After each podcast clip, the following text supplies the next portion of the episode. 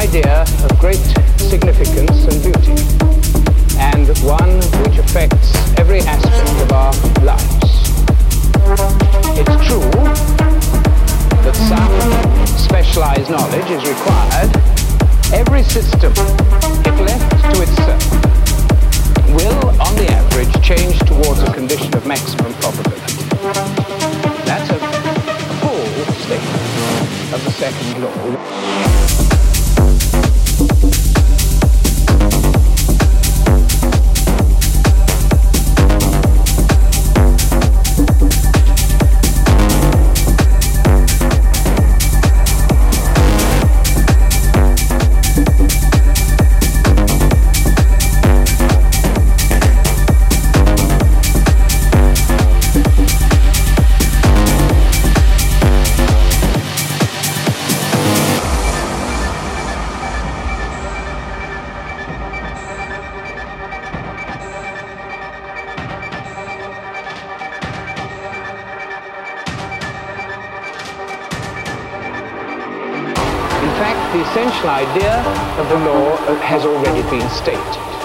Difficult idea.